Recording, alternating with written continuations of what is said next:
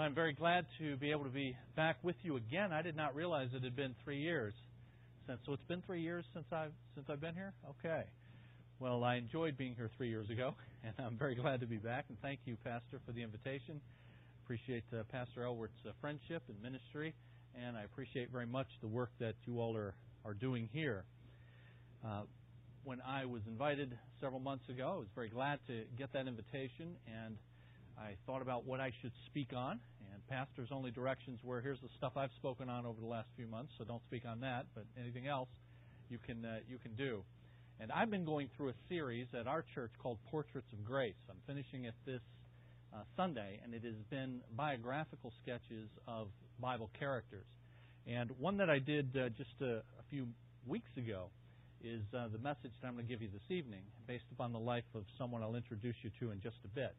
So if you'll take a look in your Bible at Acts 11, Acts chapter 11. Acts chapter 11.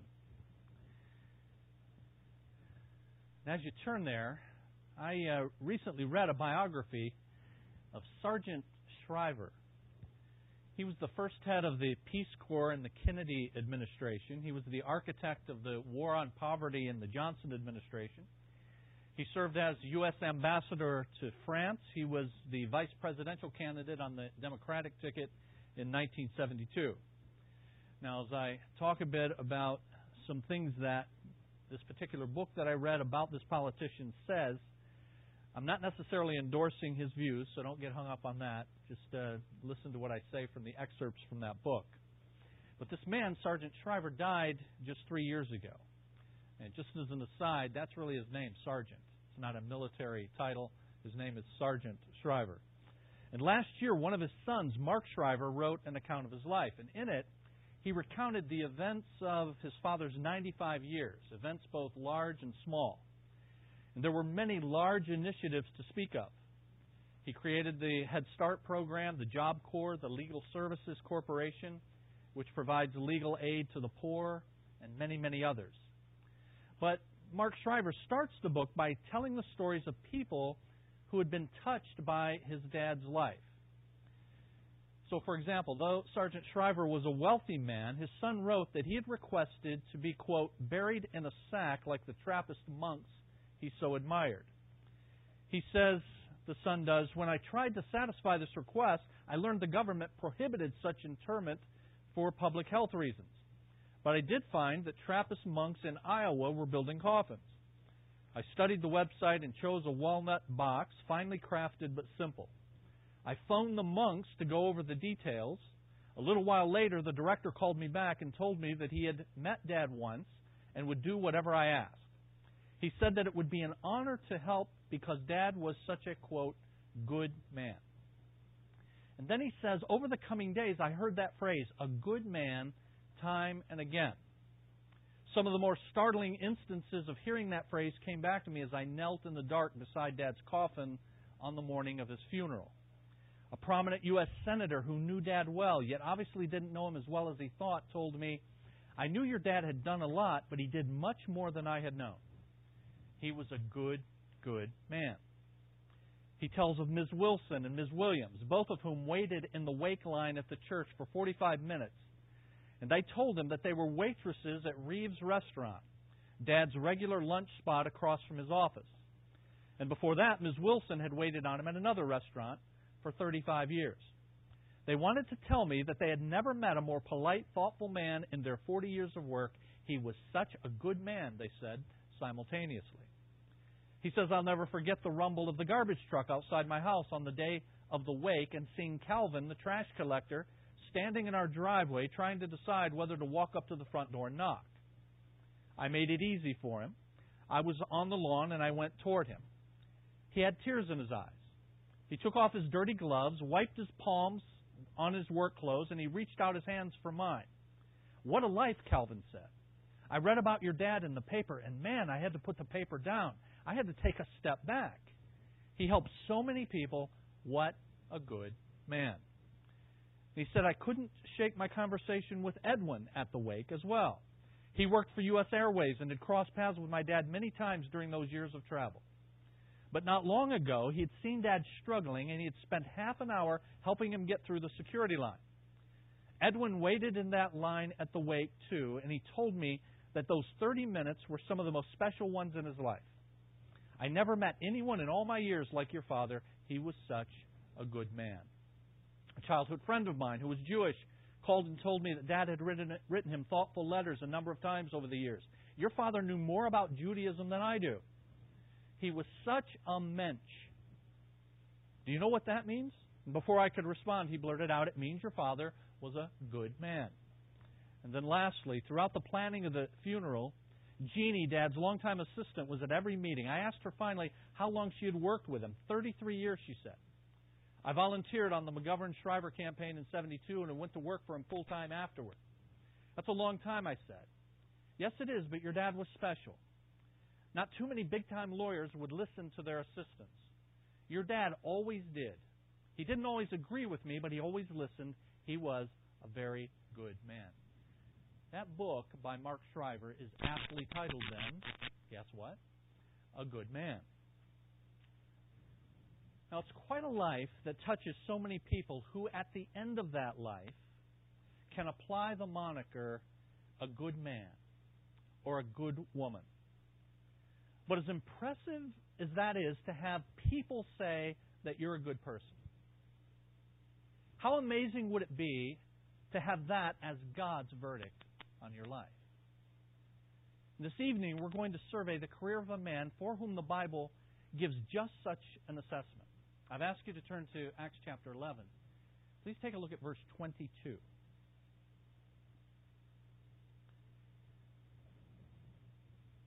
The news about them reached the ears of the church at Jerusalem, and they sent Barnabas off to Antioch. Then, when he arrived and witnessed the grace of God, he rejoiced and began to encourage them all with resolute heart to remain true to the Lord. For he was a good man and full of the Holy Spirit and of faith, and considerable, considerable numbers were brought to the Lord. Now, the Bible's careful to note the source of this goodness that characterized the life of Barnabas when it says he was full of the Holy Spirit and of faith. That is, this is a man who had come to believe. The word for faith in your New Testament is the same word for the word believe. So when it says he was full of faith, he is one who, who believed and continually believed in the Lord Jesus Christ. And therefore, like all believers, he had been given the Holy Spirit to work in his life from the inside out. Many of you know that there are nine fruits of the Spirit named in Galatians chapter 5. One of those is indeed goodness. The source of this goodness that Barnabas possessed and that any of us who are believers in Jesus can and should also possess is the Holy Spirit. And what I want us to see tonight is the result of the Spirit supplied goodness that Barnabas had that should characterize all of us as well. So, in the life of Barnabas, I want us to see three things the Bible tells us about him. And from it, we learn that followers of Jesus, like us, are people who are, first of all, willing to help whenever needed. Followers of Jesus are people who are willing to help whenever needed. The obvious goodness that characterized Barnabas' life was so impressive that the name by which we know him, Barnabas, was actually a nickname that was given to him in keeping with the kind of man that he was. The first time the Bible mentions Barnabas is in Acts chapter 4, and here's what it says in verse 36. Now, Joseph, who was also called Barnabas by the apostles, which translated means son of encouragement. So his name is Joseph, but he's given this nickname by the apostles, Barnabas, and that's what he is known as. And this nickname he is given because it means son of encouragement, because he displayed that kind of character. Now, when it says son of encouragement, that is, in Greek, son of Paraklesis. Some of you may recognize that, that Greek term because Jesus used the same term paraclete to refer to the Holy Spirit. And the word means comforter, helper, exhorter, counselor. It means literally to come alongside another to supply what is needed, whether what is needed is a word of encouragement or an act of kindness. And Barnabas did both of those things. He spoke encouragement and he did encouragement, whatever the situation called for. So followers of Jesus are willing to help whenever needed, whatever the situation calls for, by word or by deed. Barnabas supplied both of those. He was willing to help in word. Chapter 11, again, verse 23, it says, He began to encourage them all with resolute heart to remain true to the Lord. So here's what that passage is telling us Barnabas sees what's happening with the church in Antioch, and he speaks words of encouragement to those there. And then later, he and his associate Paul would do the very same thing when later they traveled together giving the gospel. Chapter 13 and verse 43 says this Now, when the meeting of the synagogue had broken up, many of the Jews and the God fearing proselytes followed Paul and Barnabas, who, speaking to them, were urging them to continue in the grace of God.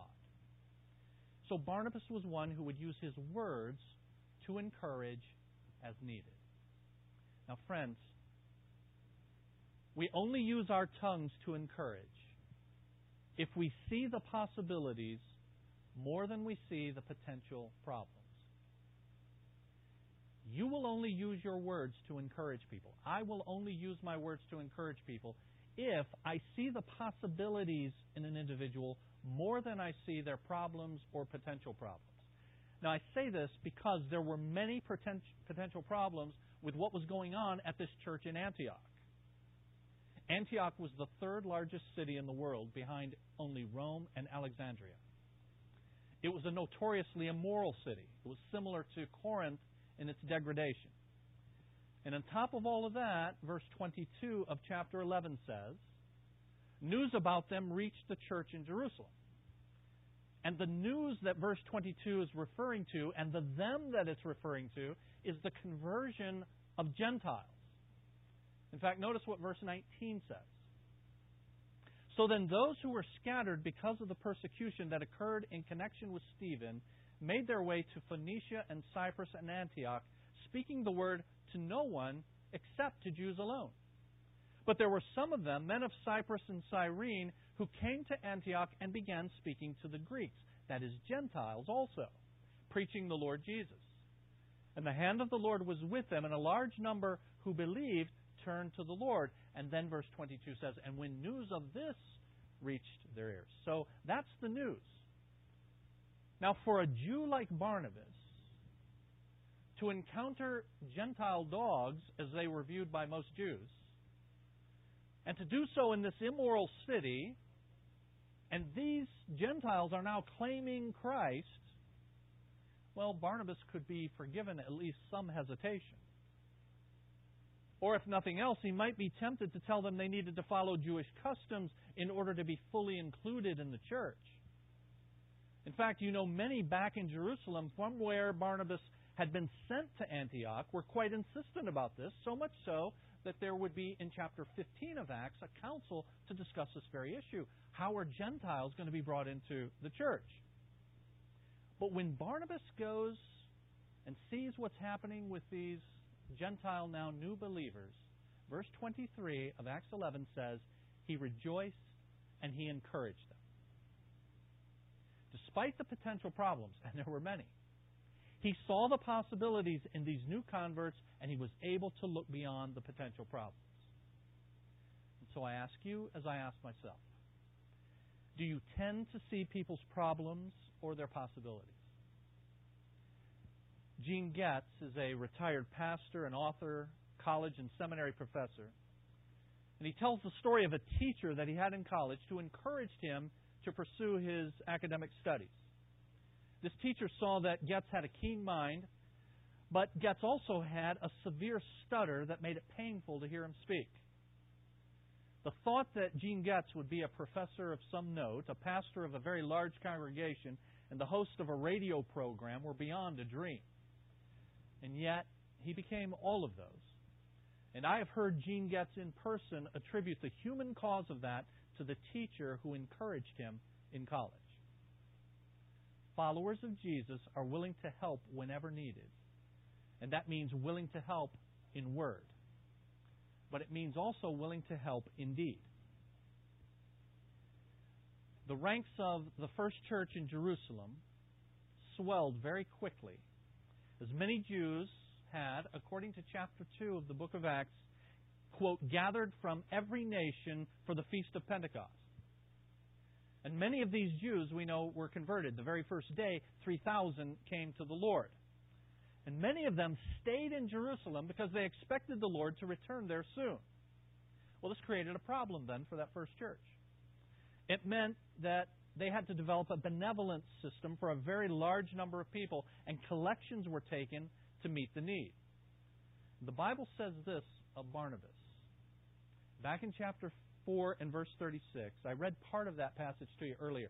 Now, Joseph, but then this is what it says a Levite of Cyprian birth, who was called Barnabas by the apostles, and who owned a tract of land, sold it and brought the money and laid it at the apostles' feet.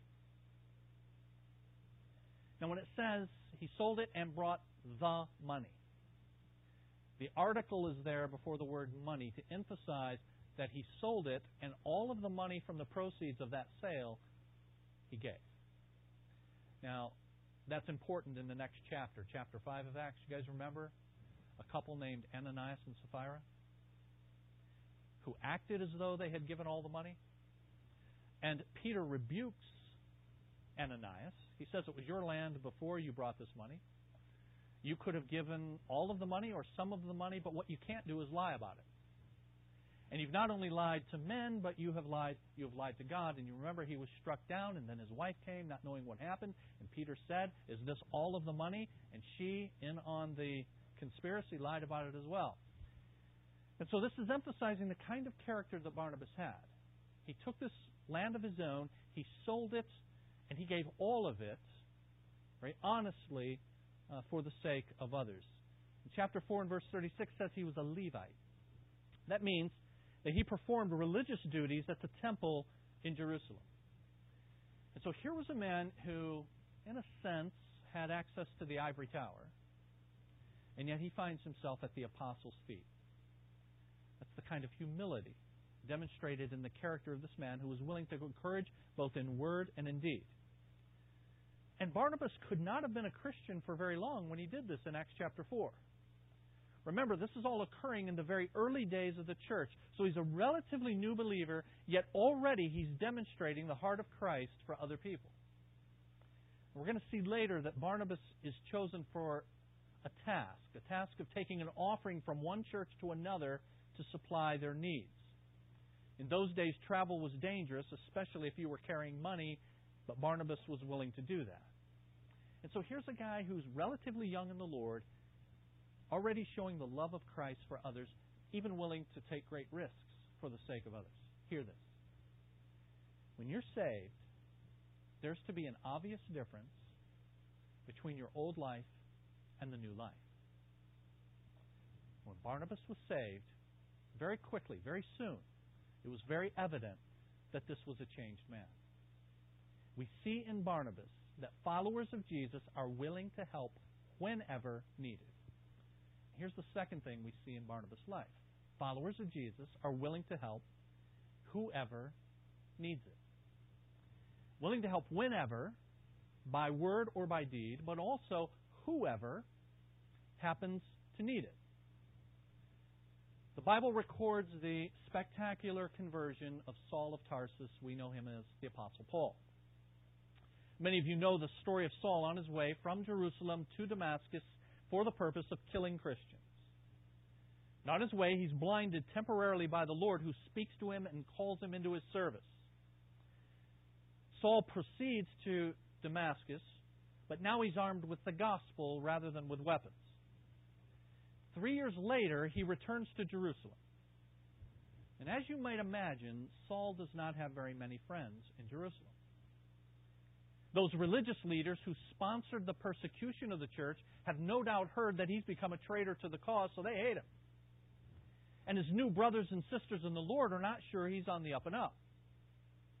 This may be a plot, they no doubt think, in order to infiltrate our ranks and do even more harm than he's already done. And so just turn back a couple of pages to chapter 9. Acts chapter 9.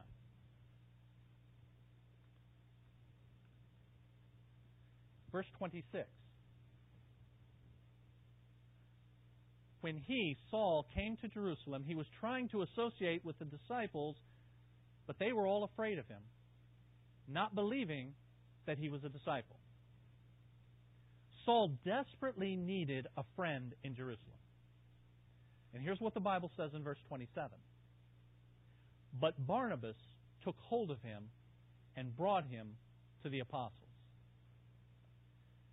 Barnabas was someone who by this time had a reputation among the apostles that was much trusted, so that he could sponsor now Saul and bring him to the apostles and vouch for him in effect.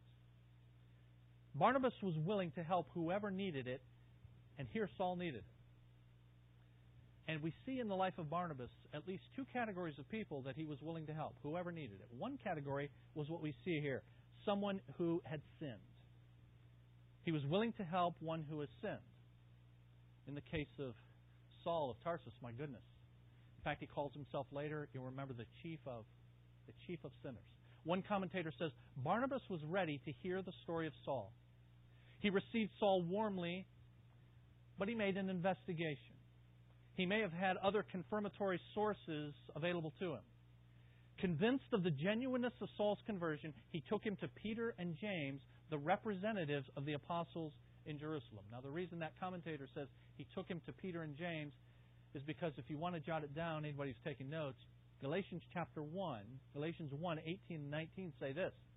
Paul says of himself, After three years I went to Jerusalem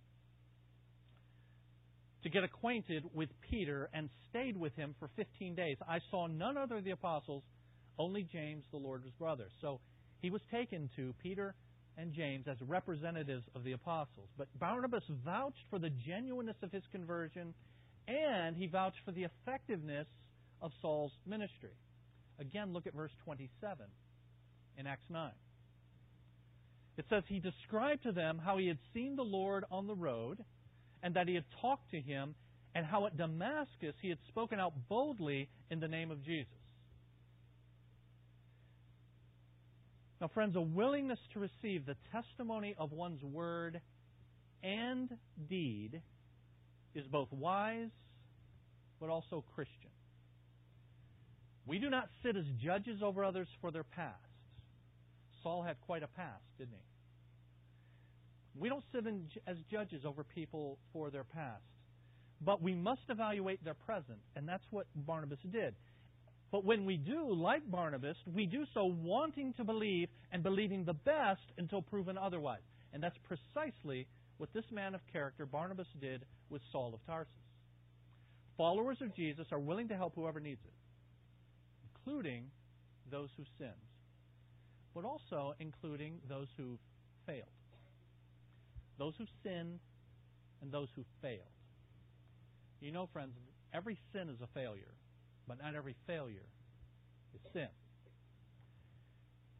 And we see in chapter 11 and verse 25 Barnabas, the story beginning of Barnabas helping one who has failed. Let me lay that out for you.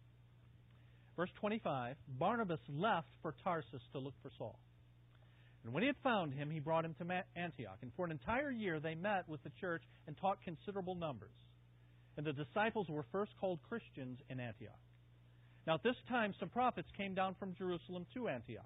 One of them, named Agabus, stood up and began to indicate by the Spirit that there would certainly be a great famine all over the world. And this took place in the reign of Claudius. And in the proportion that any of the disciples had means, each of them determined to send a contribution for the relief of the brethren living in Judea. And this they did, sending it in charge of Barnabas and Saul to the elders. So Barnabas and Saul go off with this relief money to, uh, to uh, the church in Jerusalem. And when they return from Jerusalem, I want you to note somebody that they bring along with them chapter 12 and verse 25.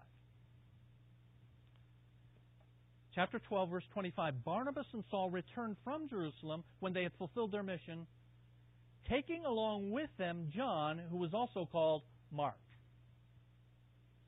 Now, I'm making the point the followers of Jesus help whoever needs it, including those who fail, And here you're introduced to someone in John Mark, Mark, the one who wrote the Gospel of Mark, as someone who failed, as we're going to see in just a bit. And how did he fail?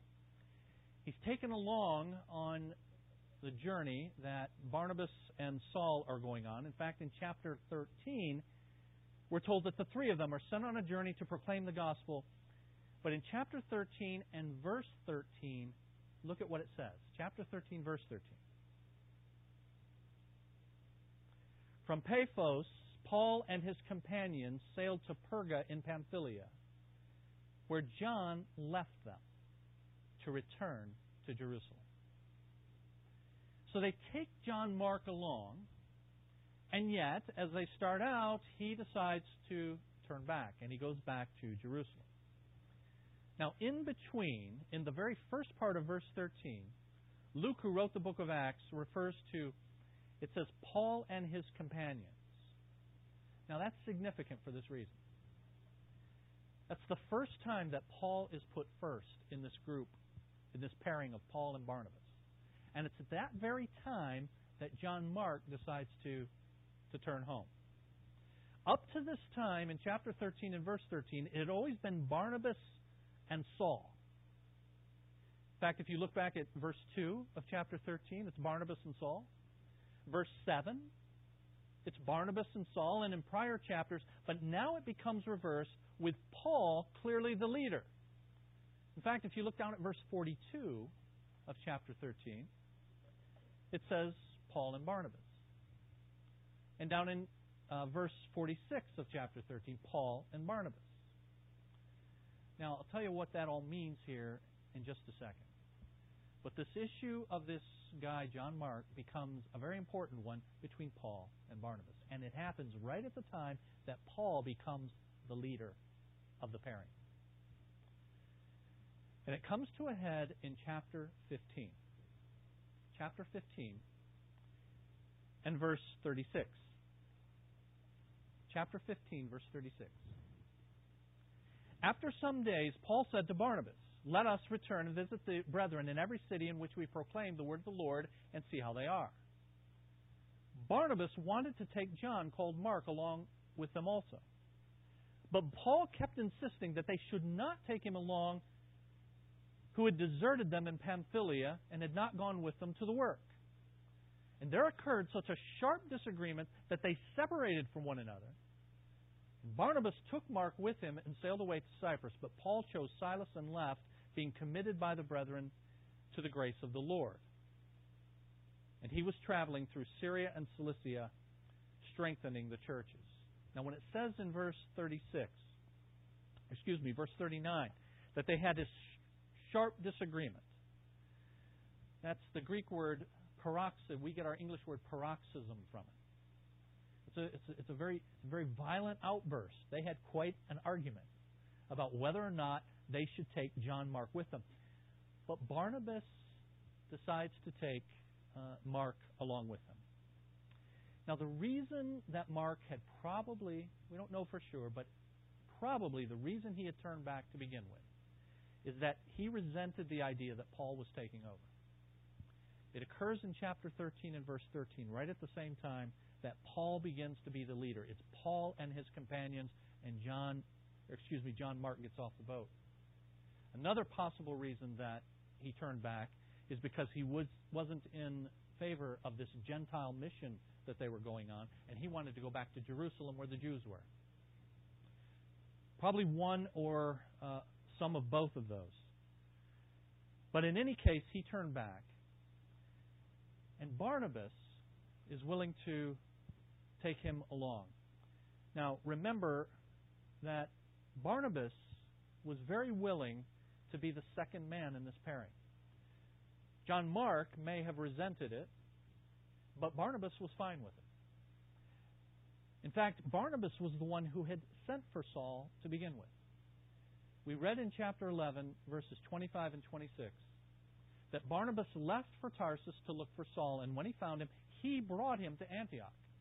So here's what's happening Barnabas comes from Jerusalem to see what's going on in Antioch. And when he sees these Gentiles being converted, He is glad and he rejoices and he encourages them in the Lord. But he sees this dynamic thing happening in this church and he realizes that this is beyond his leadership capability. And so he immediately goes and sends for one that he has met sometime earlier, this Saul of Tarsus, and he brings him to Antioch. And eventually, Saul becomes the leader. Paul becomes the leader of the pair. Barnabas is fine with that. John Mark may not have been, but that's the kind of guy Barnabas was. And he was willing to help this one who failed, Mark. Took him along with him. And here's what became of John Mark later. Twelve years after this sharp disagreement, this incident, things have gotten better for Mark and between Mark and Paul, who wanted nothing to do with him. In fact, Colossians chapter 4, Colossians 4, verses 10 and 11. Here's what Paul says Colossians 4, 10 and 11. Mark, the cousin of Barnabas, sends greetings and has proved a comfort to me. So Barnabas' restoration project for, we learn here, his cousin Mark, turns out to be successful. This, this man is restored to fruitful ministry, even fruitful ministry with Paul. Paul says in Philemon, verses 23 and 24, Mark is my fellow worker. And then five years after that, so now a full 17 years after this first blow up, in the last chapter of the last letter that Paul would ever write, 2 Timothy chapter 4 and verse 11, he says, Mark is helpful to me in my ministry. So this is the kind of guy that Barnabas was. And he teaches us by his example that followers of Jesus are those who are willing to help whoever needs it. Those who have sinned, like he did with Saul of Tarsus. Those who have failed, as was the case with John Mark. So followers of Jesus are willing to help whenever and whoever, and now thirdly, however needed. Willing to help however needed. And we see in the life of Barnabas that he was willing to help in a number of ways. One was he was willing to help in whatever role he needed to play. He was, for a period of time, playing the role of leader at the church in, in Antioch. But he saw and was willing to accept his own limitations. In chapter 11 says, he went and sought out Saul to come and help him and eventually become the leader. And so, even though he was not a leader like Paul, he was willing to play that role because it was necessary. He was the man in Antioch for that period of time. And even though he was not a leader like Paul, he still had a sort of gravitas, a, a weight, a weightiness about him. Look at chapter 14. Acts 14 and verse 11. I say he had this gravitas about him. Here's why I say that. Acts 14 verse 11, when the crowd saw what Paul had done, they raised their voice saying, The gods have become like men and have come down to us. And they began calling Barnabas Zeus and Paul Hermes because he, Paul, was the chief speaker.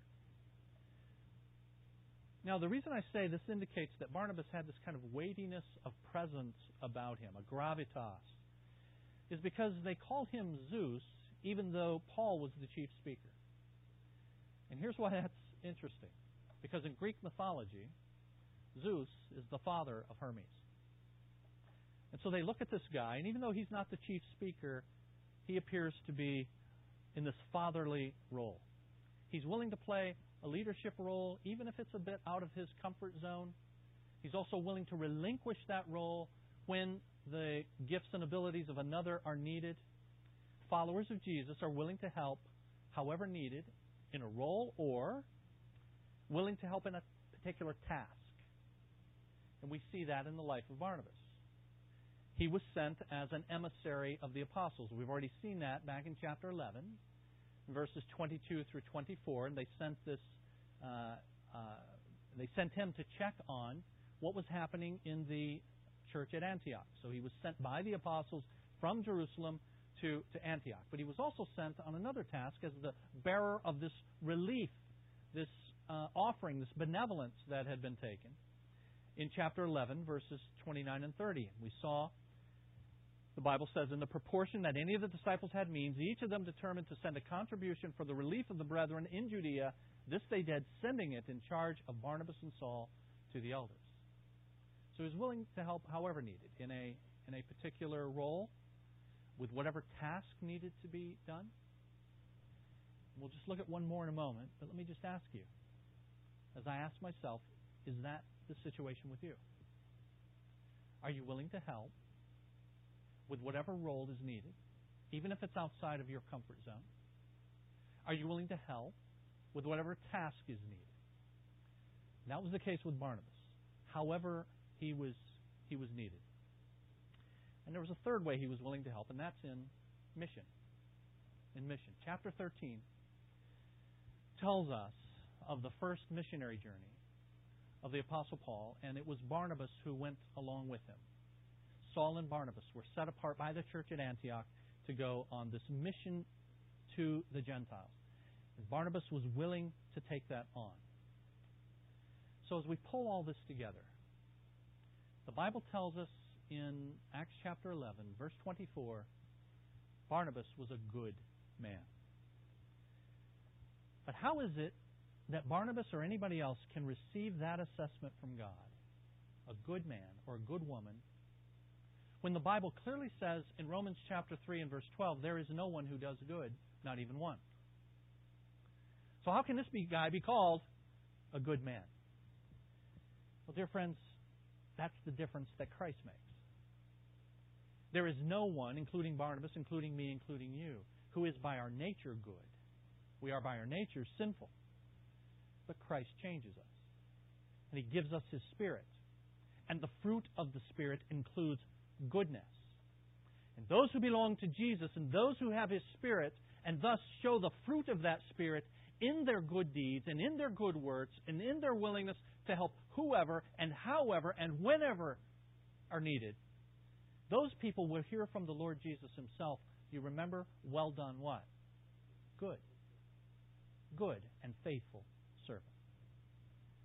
But a means of that grace, that grace to you and me, in becoming those kind of good people is for us to look at the lives of those who have gone before us or those who God may have graced us with in our lives right now. And to see them as they have matured in the Lord and the Spirit of God has worked from the inside out in them to produce this goodness in word and deed, willingness to help whoever, whenever, however. Hebrews chapter 13 and verse 7 says this Remember your leaders who spoke the Word of God to you. Consider the outcome of their way of life and imitate their faith. What you're called to do, what I'm called to do, is imitate the faith of a man like Barnabas, a good man, full of the Holy Spirit and of faith. Followers of Jesus are willing to help whenever, whoever, and however needed. And let me just put this in one line for you. Jesus' followers do this we prioritize what's important to Him. That's what Barnabas did with his life. Lord, you place me in circumstances where you want to use me. I want to be used by you because I have prioritized in my heart, and my life, what's important to you. Therefore, I will do whatever task, play whatever role, go on whatever mission that you have for me. That's the example that God gives us in the life of Barnabas. May that be true of us as well. Let's pray together. Our Father, we thank you for the examples that you give us in your word. Of those who have gone before and who have embraced belief, faith in the Lord Jesus Christ and his work. And then as a result of that, having been given his Spirit, show the evidence, the fruit of that and the goodness of their lives. We thank you for what you have told us about your servant Barnabas. Lord, I pray that this would be a challenge to me and to us as your people to be your willing servants who are willing to, as Barnabas, prioritize what is important to you so that we bring glory to you, and so that we expand the number of those who are bringing glory to you by seeing them come to you and grow in you. We pray all of this in the name of the Lord Jesus Christ. Amen.